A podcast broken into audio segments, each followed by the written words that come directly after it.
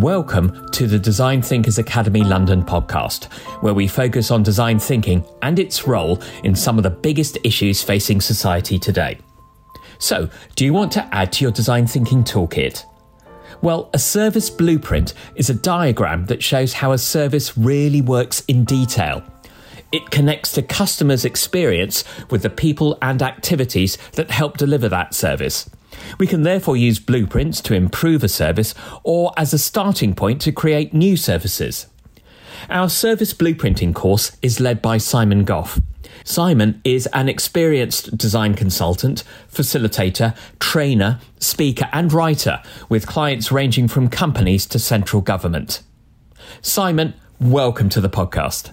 Thank you. You're leading on our systems thinking course, but you're also doing the service blueprinting course. Now, can you tell us a bit about what service blueprinting is about?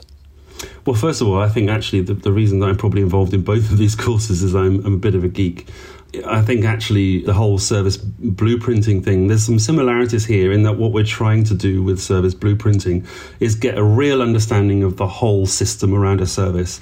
So it's really kind of interesting to draw parallels with the systems thinking. But even on its own, for people who are new to service blueprinting, I think the thing to sort of say about it is that this is a way at looking at a whole service, but very specifically from the perspective of the customer experience. Now, people who know a little bit about this might think, well, this sounds a little bit like customer journey mapping or just user journey mapping. And there are similarities. You know, a service blueprint does kind of work over time. It thinks about the kind of steps that maybe a customer would go through. But the really important thing about service blueprinting is that it's a lot about process. So, what we're trying to understand with a service blueprint is what are the parts of the service that enable us to actually deliver that customer experience, that user experience. So, we get into things like, for example, what's visible to the customer? You know what do they see when they're using the service? But also what are those things that are invisible? You know what goes on behind the scenes to actually make things work? How does an organization actually deliver a service?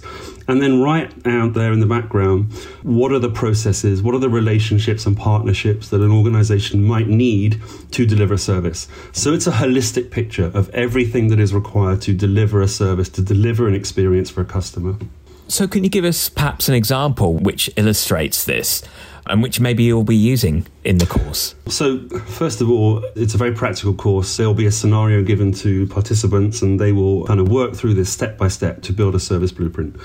To kind of explain to people how it works, we actually use a kind of demonstration scenario. So, the one we use, for example, is a theatre visit. And we use this example by basically going from the very beginning where somebody's looking up on, say, a website to book a theatre visit, to buying a ticket, to going to the box office, to picking up the ticket, and then going and seeing the performance. Now, to do that, we know the kind of things that the customer is doing. We need to think about kind of who they're interacting with. So, for example, there'll be box office staff, there'll be theatre front of house staff, there'll be applications and websites that they have to kind of work with to actually kind of get what they want.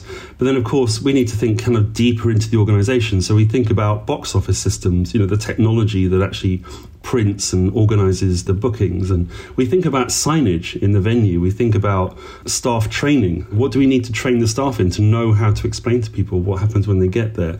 All of these things are an example that we would use to kind of demonstrate to people how you build a service blueprint because they talk about that kind of you know customer experience, but they talk about the interactions, they talk about all the other stuff that goes on in the background, and that's a kind of very practical way of kind of looking at that whole service. And, as I said, it's an example that we use on the course. And how does this fit in with design thinking then? I think there's a couple of ways actually. I mean, this is something that we go into. So, for example, when we're talking about service blueprints, we're very much talking about two kind of very different scenarios where you might use a service blueprint.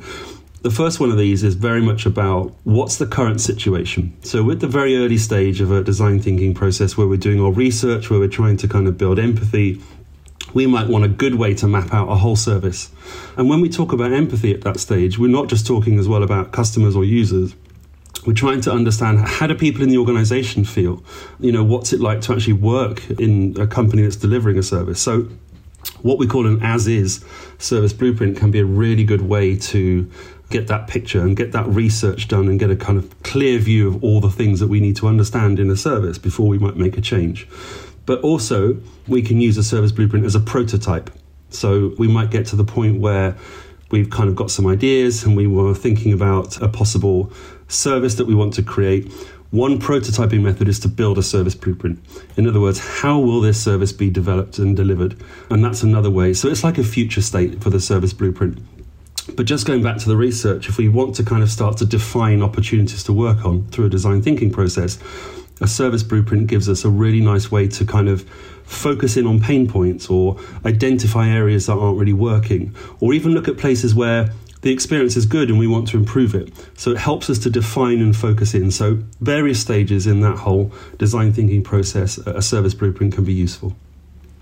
So, uh, you know, people have been listening to this podcast and they're probably thinking, oh, I'm quite interested in doing this. How would you get them over the line? What would be your elevator pitch to get them to sign up and have a fantastic time with you? well, first of all, I'm going to bring some bias into that in the sense that as a service designer, you know, my whole kind of use of design thinking is in building services. And also that I believe that, you know, whatever you're doing, whether it's a product, even if you think it's a product, then fundamentally we're all kind of delivering services in some way. So, first of all, I'd like to just say that I think services are really fundamentally important things to work on.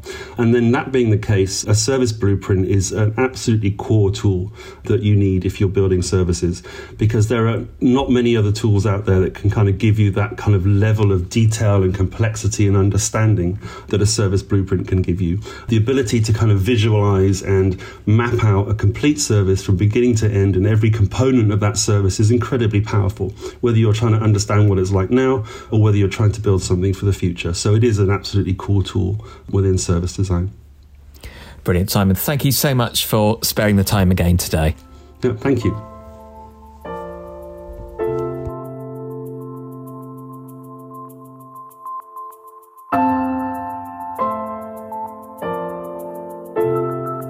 Thanks to Simon for joining us today.